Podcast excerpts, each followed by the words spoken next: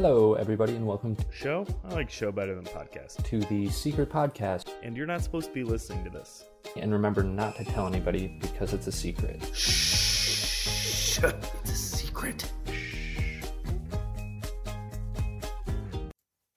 All right. Welcome back to the podcast. I'm actually using my real microphone, so I deserve some pats on the back for that, I guess.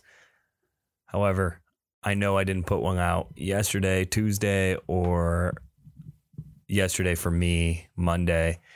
But that's because I have a very good reason for that, and that's because I'm uh, I'm lazy, and I couldn't think of anything to talk about, and I kind of forgot about it. To be honest with you, I do want to get back into the podcast pretty hard, but I'm probably going to wait until next week to do that. Myself personally, I have reached out to a bunch of people, and I know I've annoyed a lot of you about getting me podcast, and some people are. I have a couple good guests on the way. I have a lot of guests actually stacked up. I even have a Kyle Gandy podcast, which is all about Portland, where I'm currently living. And I have a lot of stuff I want to talk about on the podcast, but I think it's just a little early to talk about it. I want to update some projects and some other stuff as well.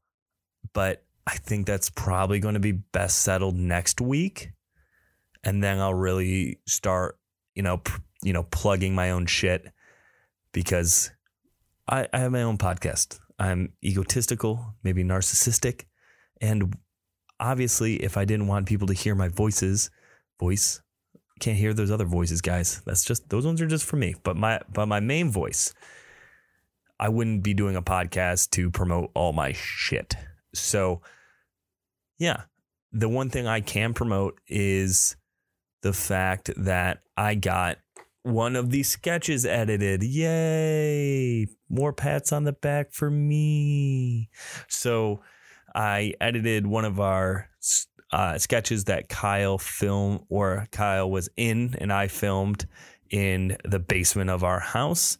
It has a delightful new actor into into uh, Kyle and I's little little group here. Uh, Xander Bud makes an appearance. Uh, if you went to high school with me, you probably also know Xander Bud but yeah, he's in it. I think he's excellent. It's a very short sketch. I think it's under three minutes, but I like it, and that's hard for me to say because I I didn't like it when I first edited it to edited it together. I always think the Pete Holmes bit when I when that happens, um, because well, the sound is bad, and I know the sound is bad and get at me. The sound is bad. Surprise, surprise. I suck at sound. You would think doing podcasts and all this stuff, I'd be at least decent at sound by now. I'm not. I'm not good at sound. I don't. I don't want to be good. I do want to be good at sound. I'm watching so many YouTube videos, but the sound's bad, and how I shot it was okay. My biggest amateur mistake, and the thing that really fucked me up with all this, is that not only did I fuck it up on this sketch, is that I didn't change the settings from sketch to sketch. We were just shooting so many of them, one after the other, that I didn't go back and really look at the footage. And that's something that I really need to start doing. And I will start doing now because there were some errors. Because color correcting when auto white balance is on is the worst because I'm not good enough at it yet. I'm good enough at color grading when it's consistent, but it's not because auto white balance is all over the place. It was bad. It's a bad move for me. And also the sound is going to suck on all these sketches, because I didn't adjust the settings because I'm I'm dumb. But I don't think that the sketches will go to waste just because of those errors. Um, I eventually built out something using After Effects that I think looks really cool. And yeah, I'm excited for you to see it. So I will link it. I believe I'll link it. You know what? I won't link it because I don't think I'm going to post it on YouTube by tomorrow. So be on the lookout for that one. It's called 1%. And Kyle plays a villain and Xander plays a hero. And I think that's all I'm going to say about that. I think Kyle's going to talk about Portland maybe he'll also talk about how I, you know, suck at the settings. The actual like shots aren't bad. It's just the settings. It's because I'm an amateur. Well, yeah, listen to Kyle talk about Portland. Hear me just complaining about how I made mistakes. All right.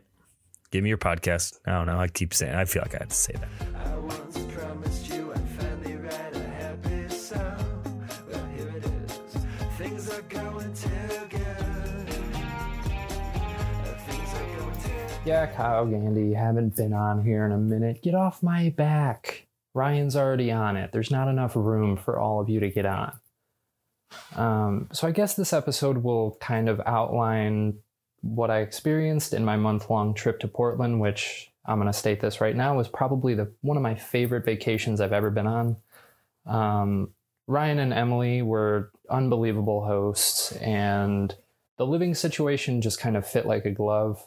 We're all kind of naturally introverted, but not so introverted that we only want to be secluded to the house constantly. So it was a good mixture of some nights we're just going to stay in, watch a movie or watch it like some TV. Some nights we're going to go out and we're going to get fucking blasted. Um, other nights we're just going to go out and we're going to eat. We're going to engorge ourselves. And then another night we went out hiking and God, that hike was unbelievable. Uh, it was like an hour north of Portland. It was like, it was on the on the coast somewhere and it was just so breathtaking. Um, just the drive in too was just fantastic. Uh, something about it. it it just felt like very lord of the rings esque to me uh, because i'm such a fucking loser and that's the only thing i can compare it to. Uh, the air was refreshing which i've never really experienced before. Like all other air is bullshit in comparison to where that hike took place. I'm living a lie currently uh, I've already blabbed on about the amazing food that's in Portland. And something I, I, I noticed too towards the end was we talked about all these other places that we didn't go.